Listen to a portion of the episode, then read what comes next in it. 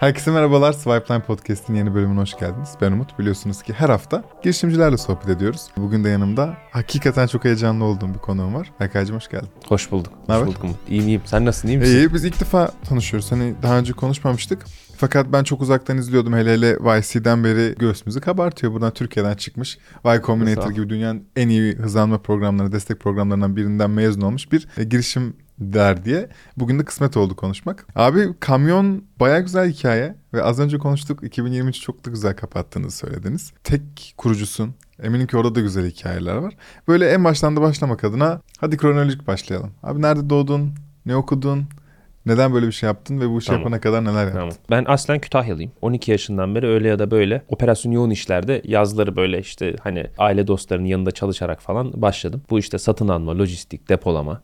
Ondan sonrasında da e, liseden itibaren İstanbul'daydım. Sonrasında da zaten 9,5 sene Amerika'da yaşadım. 9,5 sene Amerika'da yaşarken lisans eğitimimi tamamladım. 2 sene çalıştım. 2 sene yüksek lisans yaptım. Bunların hepsinde de daha çok algoritma, veri analizi, onun üstüne bilgiler edindim. Ondan sonrasında 2019'da Türkiye'ye döndüm. Döndüğümde de şöyle bir şey dikkatimi çekti. Türkiye'nin coğrafi konumundan ötürü doğu ile batıyı bağlıyor. Ve karayol taşımacılığı bütün ülkenin gayri safi yurt içi hasılasının %5 ile 6'sı arasını kapsıyor. Bu normal ülkelerde yani böyle avantajı olmayan ülkelerde %4 ile 5'tir bu rakam. GDP'leri karşılaştırdığında da zaten %1'lik fark bile 10 milyar dolarlar pazar büyüklüğü fark ettiriyor. Operasyon yoğun işlere e, yazılımın nasıl verim katacağını zaten zamanla öğrenmiş olduk ve böylece de kamyon doğdu bu şeyden, bu sinerjiden. Türkiye pazarında aslında kamyonu kurmuş olmamız uluslararasında çok değerli yatırım almamızın çok önemli sebeplerinden biri. Çünkü Türkiye pazarında birkaç tane dikey dışında herhangi bir şey kursaydık muhtemelen uluslararasında bu kadar çok dikkat çekmeyecektik. Evet. Türkiye'nin konumundan ötürü lojistiğe girdiğiniz zaman ve insanlara bunu anlattığınız zaman hakikaten ilgi çekiyor. Kamyon o şekilde doğdu. İstiyorsan bir de çok hafif kamyonun kendisinden, Tabii, tabii, modelinden lütfen. falan bahsedelim. En en basit haliyle biz kendimize modern taşıma işleri organizatörü diyoruz. O ne demek diyeceksin. Büyükçene şirketlere gidiyoruz. Sadece kontaklı taşımacılık yapıyoruz. Diyoruz ki biz sizin tek kontak noktanız olacağız. Karayol taşımacılığında kamyon ihtiyaçlarınızı karşılayacağız diyoruz. Ve burada 50-60 senedir yapılan bir iş aslında bu yani karayolu taşımacılığında kontaklı lojistik. Bizi farklı kılan şey iş gücümüzün yarısına yakınını yazılım takımımız oluşturuyor. Bu işi nasıl dijital bir altyapıya çeviririz? Tedarik zincirinde insanların nasıl görünürlük ve kontrol kazandırırız? Nasıl veri toplamalarına yardımcı oluruz ve adam saati kazandırırız? Onun peşindeyiz. Zaten hani şirketimizin merkez olarak tamamen Amerika'da yatırımcılarımız da genellikle e, Amerikalı fonlar. Türkiye'de bütün operasyonlarımız, bütün ciroyu buradan yaratıyoruz. Böyle o, o şekilde çok kısa bir özet geçebilirim. Berkay kamyon hakkında böyle Çok güzel iyi. bir şey geçmiş. Mesela şimdi bilmediğim bir şey olduğu için hemen buradan başlayalım. Kontratlı taşımacılık ne demek? Kontratlı tamam demek ki bir model var. Aha. Başka modeller Var. de var demek Var. oluyor bu. Böyle küçük bir bahsedersen hepimizin en azından Tabii. bazı otursun Seve sonra seve, üzerine seve devam. seve. Şimdi eğer çok büyük bir sanayi şirketiyseniz 500 üstü çalışanınız var diyelim. Günde sizin yüzden fazla kamyon ihtiyacınız olabiliyor. Zincir marketlere satabiliyorsunuz. ihracat taşıması, ithalat taşıması yaptırabiliyorsunuz. Dolayısıyla da bütün bunların hepsinde araç tedariğini sizin için yapacak ve bütün süreci delege edebileceğiniz bir iş ortağı arıyorsunuz. Aynen öyle. Çünkü o takımı kendiniz kurarsanız çok farklı bir uzmanlık alanı o. Hani o, o mümkün olmuyor. Zaman ve nakdin gidecek. Aynı zaman ve nakdin gidecek. Dolayısıyla da diyorsun ki ya ben kamyonla konuşacağım. Belli başlı benim kriterlerim var. Kamyon ona uyuyor mu? Eğer uyuyorsa ben kamyona bir kontrat imzalayacağım. Ben süreçlerimi kamyona delege edeceğim. Dolayısıyla kamyon uçtan uca benim lojistik süreçlerimden sorumlu olacak. Yükün başına bir şey gelirse kamyon sorumlu. Aracın tedariğinde kamyon sorumlu. Faturayı bana kamyon kesecek. Bütün ticari şartları ben kamyonla anlaşacağım. Arkadaki kompleksiteyi kamyon benim için yönetecek. Biz orada onun için bir kapı oluşturuyoruz aslında o büyük şirket için. Ve o kapının arkasında biz bütün kompleksiteyi küçük küçük tedarikçileri bir araya toplayıp bir büyük filo yapıp ona hizmet verdirerek onlar için indirgiyoruz diyebilirim. Ha, çok iyiymiş. Peki buradaki entegrasyon süreci ne kadar uzun sürüyor? Çünkü senin mantıken e, bütün tedarik zincirinden de stok takibinden de her şeyden haberdar olmalısın ki hakikaten sağlıklı bir süreç tasarlayabil. Ee, orada zamanla zaten şimdi karayol taşımacılığı ihtiyacı çok yaygın bir ihtiyaç olduğu için zamanla insanlar kendilerince sistemler geliştirmişler ve en çok kullanılan sistem de büyük bir şirket piyasadaki bütün tedarikçilere geliyor haber veriyor. Ben diyor ihaleye çıkacağım diyor. Yavaş yavaş tekliflerinizi bana toplayın diyor. Görüşmelere başlayacağım diyor. Bu ihaleler minimalinde de herkes o ihalenin gerekliliklerine göre şirketlerle görüşmeye başlıyor. Dolayısıyla süreç burada biraz daha standartlaştırıldığı için o entegrasyon süresi biraz daha düşük oluyor diyebiliriz. Yepyeni bir ürünü yepyeni bir şekilde entegre etmeye çalışsaydık eğer eğer hani eski biz eski bir hizmeti yeni bir yöntemle vermeye çalışıyoruz insanlara. Yeni bir hizmeti yeni bir yöntemle vermeye O zaman biraz daha uzun ve Aynen sancılı olacaktı. Aynen Aa, öyle. Çok iyiymiş. Ben Aynen. sanki böyledir gibi düşünüyordum. Aslında değil. Çok daha rahat. Değil. çok hoş. Zaten var olan bir sürecin içine giriyoruz yani. Ee, ne zaman kuruluyor peki? 21'de mi? Kamyon 2020 Şubat'ta 20'de. ilk kuruldu. Tabii o zamanlar bayağı bir pazar araştırması yaptık. Yani ben işte zaten hani tek kurucu ortağım. Bir de bir tane yazılımcı arkadaşımız vardı beraber çalıştığımız. Aykut hala bizimle. Bu arada team lead oldu kendisi. Ee, Güzel şeyler bunlar. Ay, çok güzel İlk şey. günden gelen insanların çünkü hemen bir çok ara bir parantez açmak Tabii istiyorum. tabii. Özür dilerim. Estağfurullah. Bu yani startupta çalışmak kesinlikle bir kariyer adımı bence. Hani üniversiteden sonra. Kurumsalda da tabii ki çalışabilir, kendi şirketini de kurabilir. Fakat startupta gördüğüm avantaj çok erken yaşta çok ciddi sorumluluklar almak zorundasın çünkü birçok iş yapıyorsun. Aynen öyle. Küçük bir ekipte. Olumlu bir senaryoda, şirketin büyüdüğü bir senaryoda sen çok hızlı adımlarını atabiliyorsun. Yani senden 10-15 yaş daha büyük Tabii. ve daha deneyimli insanlarla Tabii bu title'dan bahsediyorum sadece ama Hı hı. title olarak aynı yerde olabiliyorsun. Belki iş gücü ve bilgi Tecrübe birikimi olarak. olarak da bu gerçekleşebiliyor. Akabinde daha rahat bir kariyer adımı oluşuyor senin için. Bu benim düşüncem diyorum ve Aykut'a selamlarımı yolluyorum. Sen devam et abi lütfen. E, %100 katılıyorum söylediğine. Biraz risk iştahı varsa gençlerin e, startupta çalışmak hakikaten bence de kısa yoldan bypass edebiliyorsunuz bazen kurumsal merdiveni. Tabii ki canım. Çok daha hızlı çıkabiliyorsunuz. Hatta yani. hatta hani Türkiye'de de böyle bir örneği olduğu için Koray Bahar'ın stajyer başlayıp CEO ve ortak olarak exit ediyor. Aslında baya baya sky is the limit. Senin Aynen bunun öyle. hiçbir limiti yok. Senin nereye nasıl gidebileceğin senin eforuna ve risk iştahına bağlı. Evet. %100 öyle. Dedim ve Şeyden bahsediyorduk. 2020'de kuruldu. aynen. Pazar araştırması sürecinden geçtik. Hangi modelle ne yapmamız gerekiyor onu anlamaya çalıştık. Ee, tabii taşımacılığın çok fazla dikeyi var. Ee, işte parça parça taşıma yapabilirsiniz. Bir kamyonu doldurmayacak. Biz buna parsiyel diyoruz. Aynen. Komple taşımacılık yapabilirsiniz. FTL diye geçer. Full truckload.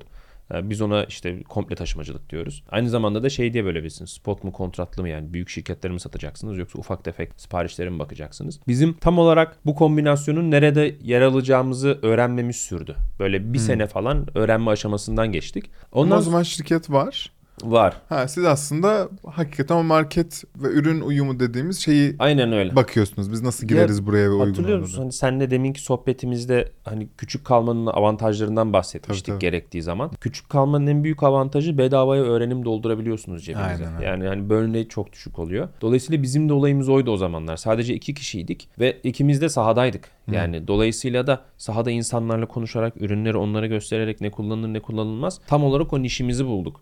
Ve onun güzel yanı küçükken o işi bulduğumuz için para harcamadan buluyorsunuz aslında o işi. O da çok güzel bir şey. Ondan sonrasında biz 2021'in böyle başlarında hafif hafif şeyi sezmeye başladık. Yani bizim hedef kitlemiz belli. Hangi taşımacılık moduna odaklanacağımız belli. Zaten lojistiğin içinde yer almak istiyoruz. Onu fark etmiştik. Ee, bir büyüme eğrisi yakaladık. Ondan sonrasında 2022'nin başında bu çok daha hızlandı. Yeni bölgelere operasyonlar açtık. Biz Kütahya ile başladık. Ondan sonra İzmir, İstanbul, Ankara, Bursa oraları açtık. 2022'de çok ciddi bir büyüme eğrisi yakaladık. Oradan da zaten Y Combinator hikayesi başladı. Daha önceden görüşüyorduk Y Combinator'la. Ama söyledikleri şey şu. ya Biz her şeyinize inanıyoruz. Yani hani founder iyi, fikrinizi biliyoruz. Yani coğrafyadan coğrafyaya bu fikrin çok iyi işlediğini biliyoruz. Ama ciro büyümenizi biraz daha hızlandırıp başvursanız daha iyi olur dediler. Ha. Aynen öyle. Yani mülakata girdik. Ondan sonrasında bizi e-mail'le onu attılar. Hani cironu büyütmeye başladığın zaman daha hızlı bir şekilde bir daha başvur. 2022'nin başında çok güzel bir büyüme eğrisine girdik. Daha da hızlandı o büyüme eğrisi. Sonra bir daha başvurduk. Ee, bir daha başvurduğumuzda zaten onlar da şey yapıyorlar. Hani e-mail atıyorlar. Eğer böyle başvuranların önemli bir bölümündeyseniz, %10'luk bölümünün üstündeyseniz e-mail atıyorlar. Bir daha başvurun. Çünkü biz notlarımızda bir daha başvurmanız gerektiğini söylemiştik. Gibi gibisinden. E-mail attılar, başvurduk. Bu sefer de büyüme eğrimiz düzgün olduğu için e, şey oldu. Biraz daha kolay oldu o o, o, O süreci biraz sürecinde. daha bana anlatsana. Tabii. Yani Y Combinator mülakat süreci, yani başvuru süreci, mülakat süreci, katılma süreci ve işte şey Evet. süreci, hızlandırma süreci nasıl oluyor? E, y Combinator'ı ben üniversite senelerinden beri takip ediyorum. Ben 2015'te üniversiteden mezun oldum. Okuldan okula gelirlerdi. Bizim de okulumuza gelmişlerdi. O zamanlar ben kim olduklarını bilmiyordum. Ama çok kalabalık salon. Ben de o konuşmaya gittim. Çok kalabalık. Niye bu kadar kalabalık bu salon diye merak Hangi ediyordum. üniversite abi bu? Illinois Urbana-Champaign kampüsü. Illinois Üniversitesi Urbana-Champaign kampüsü. Sonradan öğrendim. Aa, Y Combinator bu kadar önemliymiş. Ondan sonrasında e, 2021'de bir arkadaşım bana tavsiye etti. Ya siz Y Combinator'a başvursanıza diye. Dedim hani ya aslında çok uzak geldi bana. Aşırı uzak geldi. İnanılmaz uzak geldi yani. San Francisco yani lokasyon olarak? Kütahya'dayız yani. Öyle söyleyeyim. Kütahya'dan San Francisco'ya nesine başvuruyoruz falan dedim yani. Ondan sonrasında orada şey çok önemli. Onların tabii belli başlı stratejik davranmak gerekiyor. Çok fazla başvuru alıyorlar. E, tabii ki. İnanılmaz fazla başvuruyorlar. İşte meşhur %1.25'in üstünde kabul oranı yok adamların. E, O işte 19 bin 20 bin tane başvuru oluyorlar her batch için. Dolayısıyla da şey yapmanız gerekiyor. Böyle çok anlaşılabilir bir dille hiç jargonsuz ne yaptığınız için çok çabuk anlatabilmeniz gerekiyor. Başvuru formlarınızda da mülakatta da. Çünkü başvuru formu zaten yani 19 bin tane başvuru formu geliyor. Bir kere kafası karıştı mı bir partnerin atar Bırak. geçer yani Tabii hani canım. yani geç, bin birinci şeyi okuyayım der yani bininci şeyi anlamadım der. Ee, ondan sonrasında mülakat almak istiyorsanız şey daha iyi olur. Hani bir şekilde eğer Y Combinator'dan geçmiş biri varsa tanıdığınız veya ulaşabileceğiniz onunla bir konuşup fikrinizi önce onu ikna edebilirseniz o da size referans sağlarsa daha önünüz açılıyor. Yani bu aynı iş başvurusu gibi yani hani. Mülakatlar 10 dakika meşhur. 10 dakikanın üstüne belki 1-2 dakika çıkabilirsiniz. Ve orada da mülakatların soruları çok belli. Yani ilk soru şey hani ne üstünde çalışıyorsun? Yani onu da hani bir cümlede hemen anlatabilmen gerekiyor. Dolayısıyla da mülakatta zaten sizi anlarlarsa bir şeyi hani bir, bir, bir basamağa atladınız demek. O çok önemli bir şey. Anlamaya da biliyorlar çünkü yani. Tabii çok karışık anlatırsan anlamıyorlar adam ve 10 dakikası var. Tamam diyor yani hani teşekkür ederim diyor. Ondan sonra e, ready email'ı gelebiliyor. Bizim zaten iş modelimizin dünyadaki en önemli temsilcilerin hepsinin yatırımcısı Y Combinator. E, Afrika'da, Orta Doğu'da, Amerika'da e, hep Y Combinator şirketleri bizim iş modelimizi büyütmüşler. Dolayısıyla modelimizi biliyorlardı. Biz konuştuğumuzda adam da direkt anladı zaten ne üstünde çalıştığımızı. Bu sefer iş şeye geldi. Hani ne kadar iyi hayata geçiriyorsun bu modeli. Ona göre sorular geldi. Bir de pazarı anlatmaya geldi. Ee, pazarı anlatırken duyduklarında hakikaten gözlerine inanamadılar. Yani hani işte Orta Doğu ve Af- Kuzey Afrika'nın en büyük ekonomisi Doğu ile Batı'yı birbirine bağlıyor. Kamyonculuk %5-6. Yani bütün gayri safi yurt içi hasılanın. Normal ülkelerde bu %3 ile 4 arasındadır. Bizde daha yüksek gibi gibi anlatınca e, ilk başvurduğumuzda valla biz sana inandık. İş modelinizi biliyoruz. Senin coğrafyanda çalışacağını biliyoruz o iş modelinin dediler. Ama ciro büyüme hızını biraz daha hızlandırman lazım dediler. Dolayısıyla tamam dedik hiç sorun değil. Teşekkür ettik. Başladık yeni şehirlere yavaş yavaş operasyon merkezi açalım dedik. Yeni şehirlerde yeni büyük müşteriler bulduk. O ilk zamanlar çok zordu yani yeni şehirlerde büyük müşteriler bulmak. Ondan sonrasında 2022'nin başındaki o büyüme eğrisiyle bir daha başvurduğumuzda bu sefer elimizde şey kozuyla gittik. Yani daha önceki söylediklerinizin hepsi aynı zaten. Üstüne ciro büyümesini ekleyip gelin demiştiniz. Onu ekledik geldik. Hadi o zaman. Ha, evet yani hani hani artık iste girebiliriz gibi geliyor bize. Siz ne düşünüyorsunuz gibisinden. Öyle olunca da meşhur zaten reddederlerse e-mail ediyorlar. Kabul ederlerse arıyorlar. Ee, bize 2-3 gün dönmediler. Ben de çok heyecanlandım. Tabii içinden insan şey diyor hani ya olmasa da olur. Hayat devam ediyor. Ama olursa Ama çok olursa güzel çok olur. iyi Evet. Ama olursa çok güzel olur yani. Ondan sonrasında işte hiç unutmuyorum. Bir gece böyle su içmeye kalktım saat 2-3. Telefonumda mesaj gelmiş. İşte Berkay uygun olduğunda konuşabilir miyiz? Dedim işte aa kabul olduk dedim. Tabii hani böyle çok sevindik. İşte o saatte işte annemi aradım. Annem çok sevindi. Oğlum nasıl olur falan nasıl nereden çıktı? Y Combinator kim falan diye derken anne kabul aldık deyince San Francisco'ya gidiyorum.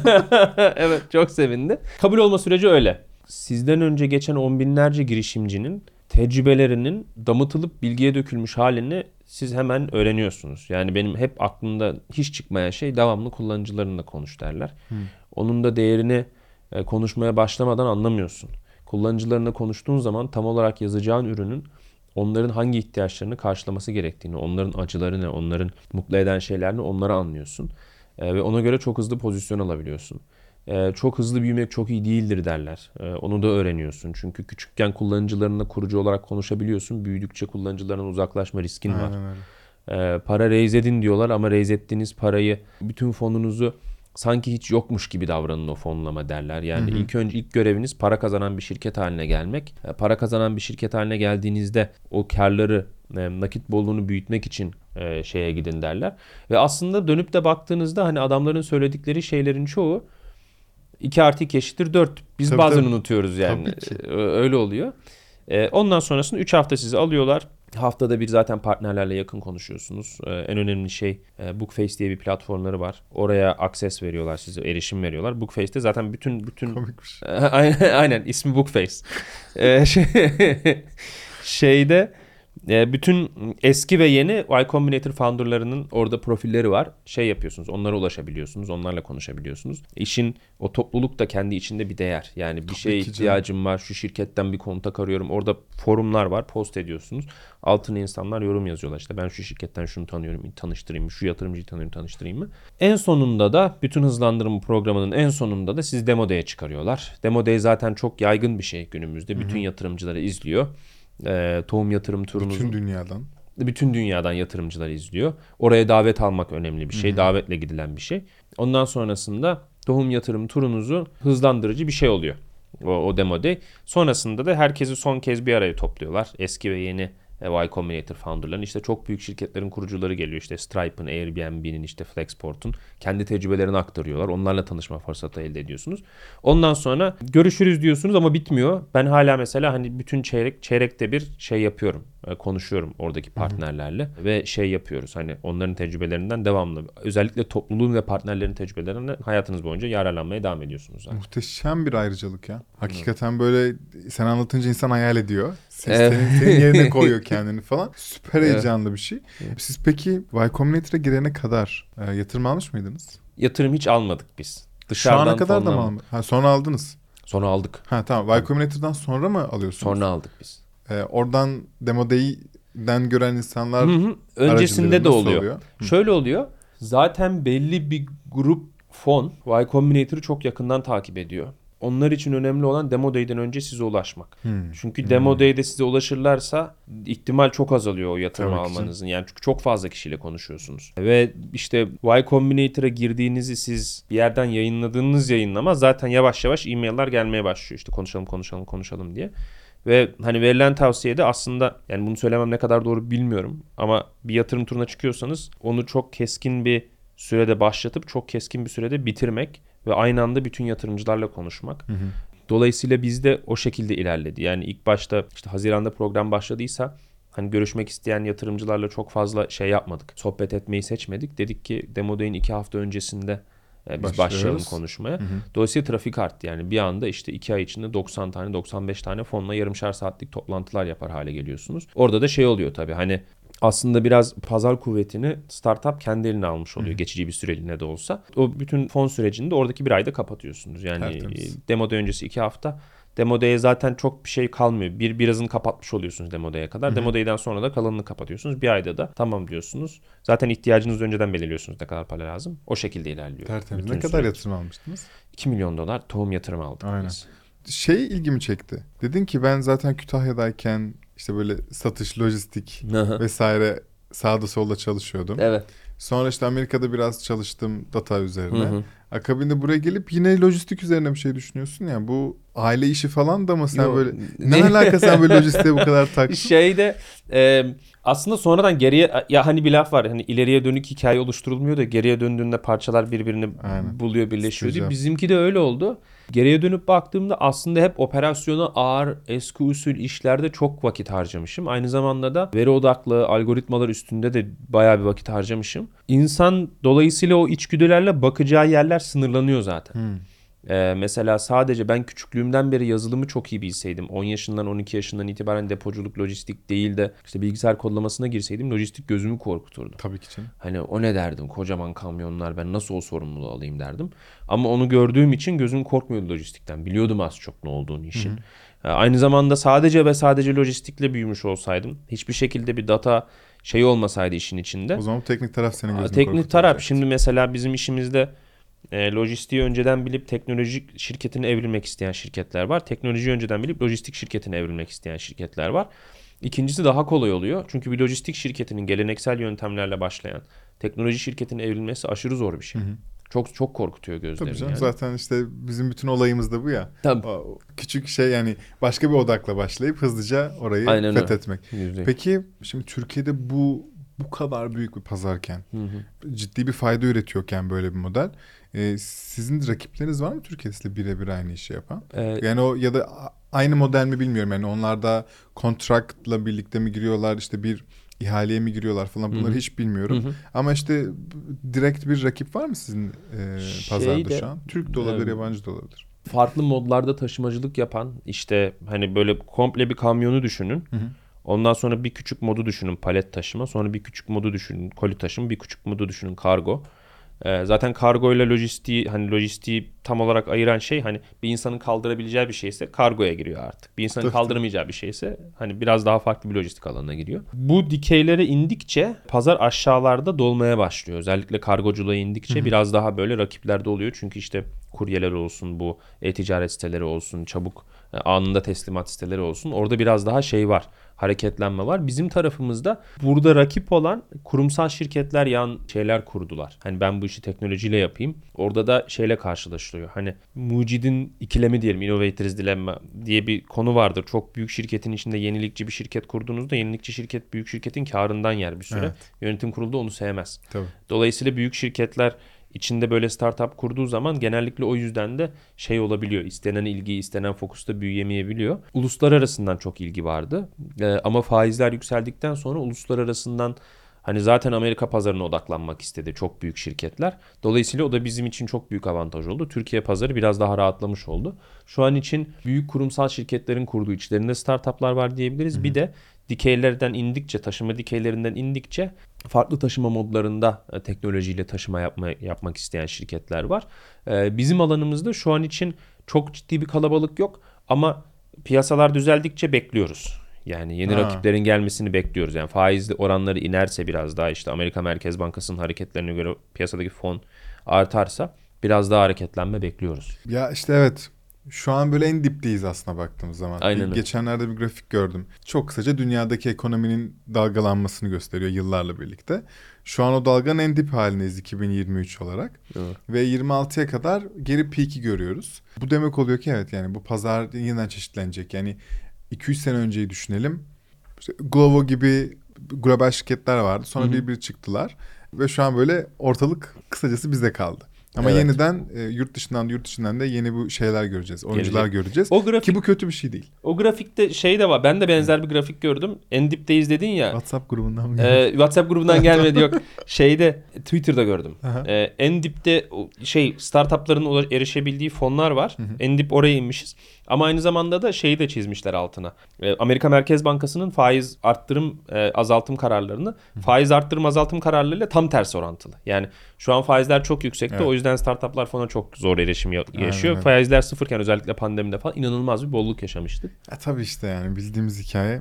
Ama işte peki şu an kendinizi nasıl görüyorsunuz? Hadi bu da garip bir soru. Biraz duygu şey bir çok kişisel yani şey e, senin gördüğün kadarıyla cevap verebileceğim bir Hı hı. şey ama sence bu pazar payı olarak nasıl gidiyorsunuz? Yani Aşırı küçük. girdiğimizde alırız gibi bir Ha, şey mi? gi- şöyle, yani o, o- ama o ikisi ayrı şeyler. Şimdi evet, evet. Ben senin tarafından merak Evet. ediyorum. şey açısından ya biz zamanla şeyi çok öğrendik. İşte şeyden bahsettik ya kullanıcılarla konuşma, süreci anlama, küçük kalma falan. Bütün ihalelere 2021-2022'de zaten ben gidip giriyordum. Yani hani işte arabayla gidiyoruz. işte hangi şirketin ihalesi ise oradaki satın almacılarla tanışıyoruz. Kendimizi anlatıyoruz. Onu çok iyi öğrendiğimiz için süreci çok iyi anlamaya başladık bu ihale süreci nedir ve ona sadece odaklanmış bir takım kurduk.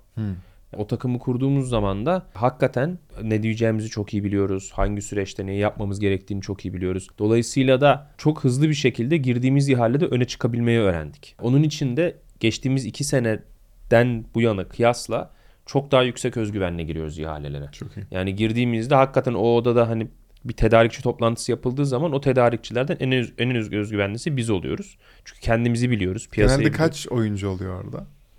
Şirketin büyüklüğünden büyüklüğüne değişir. Ee, çok büyük bir şirketse mesela Fortune 50, Fortune 100 dünyada böyle Türkiye'de ofis açmış şirketlerdense 15-16 tedarikçi girer. İkinci tura kalan sayısı bu. Korkunç. Tur tur yaparlar adamlar. İlk tura 50 tane girer. İşte elerler. 15-16 Filtrene, ikinci tur, üçüncü. filtrene. Tabii filtrene filtrene. Üç tane Kalır. kalırsa. Aynen öyle. Üç tane kalır Genelde yani. öyledir. Evet öyle oluyor. E, dolayısıyla şey bir süreç. Bayağı kendine has. Ya eğlenceli de bir giren bir daha çıkamıyor. Eğlenceli değişik de bir süreç. Onun sohbeti muhabbeti de güzel bir şey yani. Tabii Evet, canım. İşte evet. tam esnaf olman gereken yer orası yani. Aynen öyle. Abi peki teknoloji neresinde bu ürünün? Türkiye'de senle ben herhangi bir otoyola çıksak diyelim hani işte Tem'e çıktık veya Kuzey Marmara Otoyolu'na çıktık 100 tane kamyon durdurduk. 100 kamyonun 32 ila 36 tanesi arasında bomboş içinde yük yok adamların. Şimdi Türkiye pazarına bakıyorsun 38 milyar dolar sadece karayolu taşımacılığı. Dolayısıyla senelik olarak 14 milyar dolar civarında ülke ekonomisinde bir zararı var. Bu kamyon boş gezen kamyonların. %32 ile 36'lık boş yolculuk dedik. Bunun aynı zamanda çevreye etkisi var. E, bu kamyonların biz bir hesap yaptık. Yani ne kadar karbon salınımı oluyor boş yolculuklardan.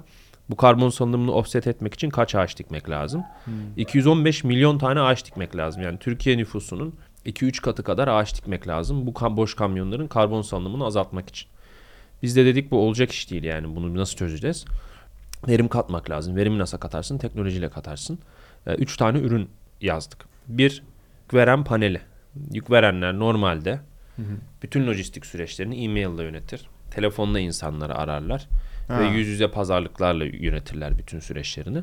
Veri vardır. Çok güzel veri ayrı ayrı kaynaklarda vardır. Yani telefonda senin konuştuğun bir şey bir veri aslında. E-mailde gönderdiğin sipariş bir veri. Yüz yüze konuştuğun şey bir veri. Tek bir yerde toplayamazsın. Bütün bu yapısı on, belli olmayan veriyi biz bir database'e nasıl sokarız? Onu kullanarak insanlara adam saati nasıl kazandırırız? İleriyi tahmin etmeleri nasıl kolaylaştırırız? Bütün amaç o.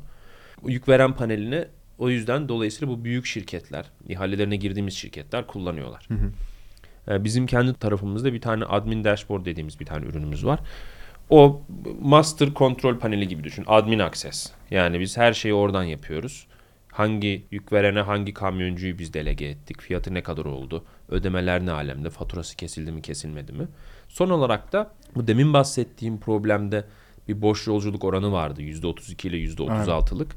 Ee, biz dedik ki ya biz bunu aslında teknoloji yardımıyla %1, %2, %3 indirebilir miyiz? Yani o, o düşünceyle yola çıktık.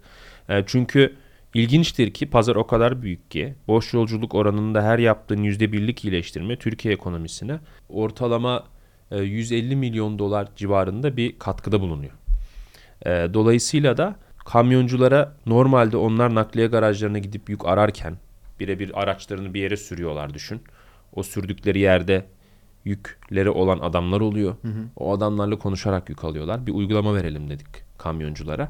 Oraya gideceğine adam verim kazansın. Uygulamadan kendine uygun yükleri seçsin bulsun. Ee, bu üç ürünü üreterek de hem ülke ekonomisine katkıda bulunmaya çalıştık. Hem kamyonculara verim katmaya çalıştık. Hem de yük verenlerin iç süreçlerine e, katkıda bulunmaya çalıştık. E, o şekilde açıklayabilirim. Çok iyiymiş. Yani. Bütün süreç dijitalleşti. Ben daha verimliyim. Hem e, bir sürücüysem, kamyon sahibiysem ben daha fazla para kazanmaya başladım ve boş götürmemeye Hı hı. başladım. Şirketsem yüküm daha hızlı ve daha verimli olmaya Evet. başladı. Evet. Fıstık gibi iş. Aynen öyle. Aynen öyle. Şimdi bir de şöyle bir sorun var. Az önce dedin ki biz işte Kütahya'da başladık fakat Hı hı. diğer operasyon merkezlerini açmaya başladık ve o Evet. zaman bizim için bu hakikaten zor bir işti. Operasyonu büyütmek sizde ne kadar sancılı ve neler gerektiriyor? Bizde en önemli şey çok sağlam bir satış altyapısı kurmak. Hı. O sat- Çünkü şey yok değil mi yani bir genel depo genel Hayır, merkez gibi bir şey yok çünkü aynen. mantıken siz. Ha. Aynen öyle. Ona değinecektim. Hı hı. Bizim hani gidip de böyle fiziksel bir şey inşa etmemize gerek yok operasyonumuz olan şehirlerde. Satış merkezi. e, satışı kuruyoruz ve işte Türkiye'deki büyük şirketlerin dağılımı zaten 10 şehirde. E, 10 şehirden şirketlere biz işte merkezlerine ulaşıp ihalelerine katılım sağlıyoruz. Böylece de oradan kazandığımız ihalelere göre operasyonumuzu büyütüp kuruyoruz gibi düşünebilirsin. Şey denedik bu arada. Hani ya biz Bursa operasyonu kuracağız. Bursa'ya bir takım kuralım. Bursa operasyonu yürüsün. Aha. Çok çalışmadı. Evet, Ya evet. işte Ankara operasyonu kuracağız. Ankara'ya bir takım kuralım. Ankara operasyonu büyüsün. O çalışmadı. Onun yerine dedik ki biz bütün satış eforlarını merkezileştirelim. Aldığımız ihaleye göre de takım kuralım dedik. O şu ana kadar güzel çalışmaya başladı yani. Tamam. Kamyonculara nasıl ulaşıyorsunuz? Bu çok saçma bir sorun bilmiyorum ama Ee, çok güzel gerekiyor soru. abi size çünkü. Müthiş bu güzel bir soru. insanlarda. Çok kapalı bir pazar lojistiğe baktığın zaman. Kaç Ee, kaç insan vardır? Kaç kamyon vardır? Türkiye'de? 850 bin tane kamyon var Çok var. Türkiye'de. Evet aynen öyle. Zaten sanırım 4-5 milyon araç var. Tabii. Yani tabii. normal binek araç var. Aynen Değil öyle. mi? Aynen öyle. Ha, bu sadece İstanbul'daydı. sanırım, Veriler pardon. var. TÜİK'te var çok güzel veriler de. Benim toplam araç sayısı aklımda değil. Tamam. Ee, Ama 850 bin bayağı sek- benim, çok yüksek. düşündüğümden çok fazlaymış. tabii aşırı yüksek. Bunların sence kaçı e, yurt içidir, kaçı yurt dışına da çıkıp geliyordur? Ee, bir katı sayılır oranı kesin çıkıp geliyordur çünkü. e, %100 ancak bir tabii lojistik pazarı çok geleneksel olduğu için Hı bazen veriye ulaşmada kadar zor şey o, o kırılımları Pardon. Ben çok aradık. ama evet işte evet yok, estağfurullah. Ee, biz de çünkü çok şey yapıyoruz. Çok ciddi çalışmalar yapıyoruz. O veriye böyle hani düzgün bir şekilde nasıl ulaşalım diye. Şey oluyor. Zamanla gelişen bir Anladım. zamanla gelişen bir Sizi süreç kendiniz oluyor. toplanınca daha sağlıklı Evet, oluyordur. aynen bu öyle. yöntem. Aynen öyle. Nasıl ulaşıyorsunuz peki abi? Ee, şöyle oluyor. Aslında e, en ideali çok çok iyi bir operasyon takımı kurduğunuz zaman o operasyon takımının kendi içerisinde çok düzgün kamyoncu portföyleri oluyor. Hmm. Ben mesela 15 senedir lojistik yapan biriysem e, orada çok ciddi bir şey oldu. Satış şeyi gibi düşünün ya. Hani siz mesela çok işte sanırım FMCG sektöründe şey yapıyorsunuz. Zincir marketlere satmak istiyorsanız. Daha önceden zincir markete satış tecrübesi olan birini aldığınız Aha. zaman zaten satın almacıları tanıyorsunuz. Otomatik olarak e, şeyini hızlandırmaya başlıyorsun. Evet. Dağıtımını erişimini yani. Ha, e, erişimini erişimini. yaşa. Çünkü şeyleri de yaptık. Yapıyoruz hala. Yani işte dinleme tesislerine e, katalog bırakıyoruz. Hı hı. İşte nakliye garajlarına gidiyoruz, reklam veriyoruz. Ama e, onlar hep şey gibi düşün. Hani böyle ufak tefek leadler elde ediliyor. Ama en güzeli şey oluyor. Ona uygun bir takım takım kurmak oluyor. Hı hı. Bir de ilginçtir şu bilgiyi de vereyim. TikTok'a acayip giriyorlar. Abi Tamam. ha yaşa Aşırı böyle bir şey giriyorlar. bekliyorum evet, ya. Evet, evet. Çünkü ben TikTok'un köpeğiyim. Ve yani günde iki saatimi geçiriyorumdur ortalama. evet. Ee, ve kamyoncular içerik de üretiyorlar. Evet. Benim bildiğim kadarıyla uzun yol yapan bütün şoförler iki tane telefonları var. Hı hı. Ee, ve mutlaka bir tanesinde full ve full TikTok açık. Evet. Sürekli swipe'lıyorlar. O yüzden çok Ya hep yolda olunca yalnızsın yani. Evet. Hani sıkılıyorsun telefonla- yani. Evet ya telefonla konuşuyorsun ya içerik üretiyorsun. hani çok değişik böyle kendine has bir şeyi var. O yüzden şey influencerları da var evet yani kendi içlerinde. Çok iyiymiş. Hedef ne abi ya? Ya bizim hedefimiz ilk şeyimiz ilk böyle hani şimdi pazar o kadar büyük ki böyle çok büyük rakamlar pazarın büyüklüğü yanında küçülüyor. Dolayısıyla bizim içimizde ilk hedefimiz yani takım olarak da konuştuğumuz şey biz bir senelik 100 milyon dolar ciro baremimiz var. Hmm. Onu aşmak ilk hedef. Yani bunu hani bunu artık yaptığımız işi bu kadar iyi biliyorsak bir yapalım diyoruz. Hani artık bunu yapabiliriz biz biliyoruz bunu. Bu da ilk basamağımız olsun Peki diyoruz. sizin ciro dediğiniz aslında GMV gibi bir şey mi? Çünkü fatura siz soru. alıyorsunuz sonra Mükemmel siz soru. ödeme yapıyorsunuz Evet, ya. evet. Mükemmel soru bu. Aynen öyle. Aynen tamam. öyle. Biz gross revenue deriz bizim ciroya. Aynen. Net ciroya net revenue denir. Size ya o daha çok pazar yerleri için uygun. Sen anladın ama benim ne demek istediğimi. çünkü şey diye düşündük biz. Yani faturayı kesiyorsun. O para senin ciron, muhasebede ciro olarak gösteriliyor. Bizim bizim dikeyimizde gross revenue deniyor. Aynen. Yaşa. Ama GM ile şey aynı. Ve şeyde de uzun vadede dünya şey globalde ilk 5 ciro bazında nakliye platformu arasına girmek istiyoruz. Bizim Muhteşem. işimiz farklı coğrafyalarda yeşeren bir iş modeli zaten. Hı hı. Ya Biz de globalde ilk 5 nakliye platformu arasına girmek istiyoruz. Muhteşem. Hazır böyle rakamdan bahsetmişken ben de fazla Yapma. seviyorum da. Heh. Böyle rakamlarla anlatabileceğim başka şeyler var mı? Bu e, az önce dediğin gibi şu anki ciro da olabilir. Hı hı. Kaç kişi olduğunuz, e, hedef rakam. Hani böyle Tabii. rakamlara beni nasıl Hemen besleyeceksen anlat. besle ya. Hemen anlatayım. Ee, bizim geçen şey yaptık yani 2023 ile 2022 ile 2023'ü karşılaştırdık. Ee, net ciro bazında 4 kat bir büyüme gerçekleştirdik. Muhteşem. 2022 ile 2023'ün küm, kümülatif cirolarını karşılaştırdığımız zaman. Bizim için önemli olan marjlarımız aşırı önemli. Yani çok sağlıklı marjlar tutmak Evet. istiyoruz. Marjlarımızda da %47'lik bir artış meydana geldi. Şeyin e, tezahürü tamamen. Network'i iyi kurduğunuz zaman insanlar dolu dolu yolculuk Çok yapmaya başlıyor. Evet evet evet. Ee, dolayısıyla takımımız işte 2022'ye baktığımızda galiba 11-12 kişiydik. Şimdi şimdi 27 kişi olduk. Takımımız bizim büyüklükteki bir işe göre çok küçük ama biz onu bilerek yapıyoruz. Hı hı. Yani takımımızı hep çok küçük tutmak istiyoruz. Y Çünkü- Combinator'dan öğrendik bir şey. Aynen, aynen öyle. Ya bazen şey oluyor insan kendini kaptırabiliyor. Ya bak şunun 100, 100 kişilik takımı varmış kardeşim biz de iş Aynen alalım. öyle. Ama öyle değil. Yok abi olmamalı. Yani küçük takımla ne kadar çok iş yapabilirsen o kadar iyi yani. Ona ben canı gönülden inanıyorum. Yüzde yüz. Ondan sonrasında e, ciromuzun üstünden geçtik. Marjımızın üstünden geçtik. E, şeyde de şeyi de anlatayım. Şimdi çok iyi bir satış takımı kurduk. 2022 içerisinde biz zaten hani böyle yeni yeni şeyi anlamıştık. Hani çok hızlı büyüyordu zaten ama zaten ciro çok küçük olduğu için çok hızlı büyüyordu. 2-3 tane böyle sağlam ihaleye girebilmiştik 2022'de. Orada da tanıdıklar işte word of mouth falan girmiştik. Şimdi e, satış takımını çok net oturttuğumuz için 30 ila 35 tane şu an yani aktif olarak ihalede şey yapıyoruz. Ciromuzda muhtemelen yani 2024'ün ilk 6 ayında bir iki kat daha arttıracağız muhtemelen. Ondan sonrasında zaten şey konuşuyor olacağız. Hani Türkiye içinde birkaç tane alternatif var. Türkiye içinde farklı dikeyler olabilir veya uluslararasında e, bir açılım olabilir. Oraya doğru şey yapmak istiyoruz. Yol almak Valla istiyoruz. bütün grafikler böyle gözüküyor anladığım Öyle kadarıyla ama ben meraklı bir insanım Tabii. ve Türkiye içindeki farklı dikeyler veya farklı coğrafyaları bir tık açmak istiyorum. Seve seve, seve seve. Şimdi Türkiye içinde farklı dikeyler dediğiniz zaman siz pek çok insanın e, aslında eğer cebindeyseniz yani telefonunda indirildiği bir uygulamaysanız, kamyon uygulaması olarak taşıyıcılardan bahsediyorum. Onlara farklı şeyler satabilir hale geliyorsunuz. Burada da güzel stratejik karar verirseniz insanların bütün ihtiyaçlarını karşılayabildiği bir platform olabilir misiniz lojistikte? Çünkü böyle bir şey yok şu an. Lastik satabilirsiniz, ikinci el araç satabilirsiniz, benzin satabilirsiniz, sigorta satabilirsiniz neyse. Öyle bir bizim şeyimiz var. Hani hayalimiz var diyelim plan aşamasında. Ee, ama platformlaşma açısından çok değerli bir adım olacak diye düşünüyoruz. Türkiye içinde farklı dikeyler o şekilde. Çok iyi. Ee, orada şimdi onun avantajı şu. Daha önce yapılmamış bir şey. Ee, alan boş ve hakikaten teknolojiyi kullanarak çok ciddi katma değer katabileceğiniz bir stratejik hamle. Dezavantajı ne? Orada herhangi bir momentumumuz yok şu an bizim. Yani hiçbir şey yapmadık şu an o alanda. Ee, yapmaya başlamamız biraz bir devinime girmek anlamına gelecek. Devinime girmeyi çok seviyoruz. Girmeyelim diye söylemiyorum. Sadece stratejik bir dezavantaj diyorum Tabii şu an ki. orada momentum olmaması. Ama onun yanı sıra dersek ki biz globalde iki tane seçenek var. Bir işte gidip işte tamamen afaki konuşuyorum. Romanya, Polonya'nın içinde bir kamyon operasyonu kurulabilir mi? Çünkü e, işte bizim burada büyük global müşterilerimiz var. Buradaki büyük global müşterilerden tanıdığımız direktörler varsa o müşterinin oradaki şubesinden bizim iş almamıza yardımcı olur Evet. mu? Öyle yani her global bir şirkette çalışıyorsanız Evet. aslında çok büyük avantaj. Öyle çok büyük bir avantaj.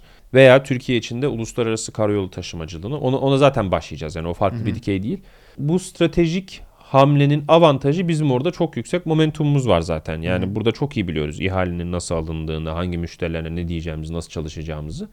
Ee, ama rekabet konumunuzu ne kadar kuvvetlendirecek bir hamle olacak onu iki kere düşünmek gerekebiliyor.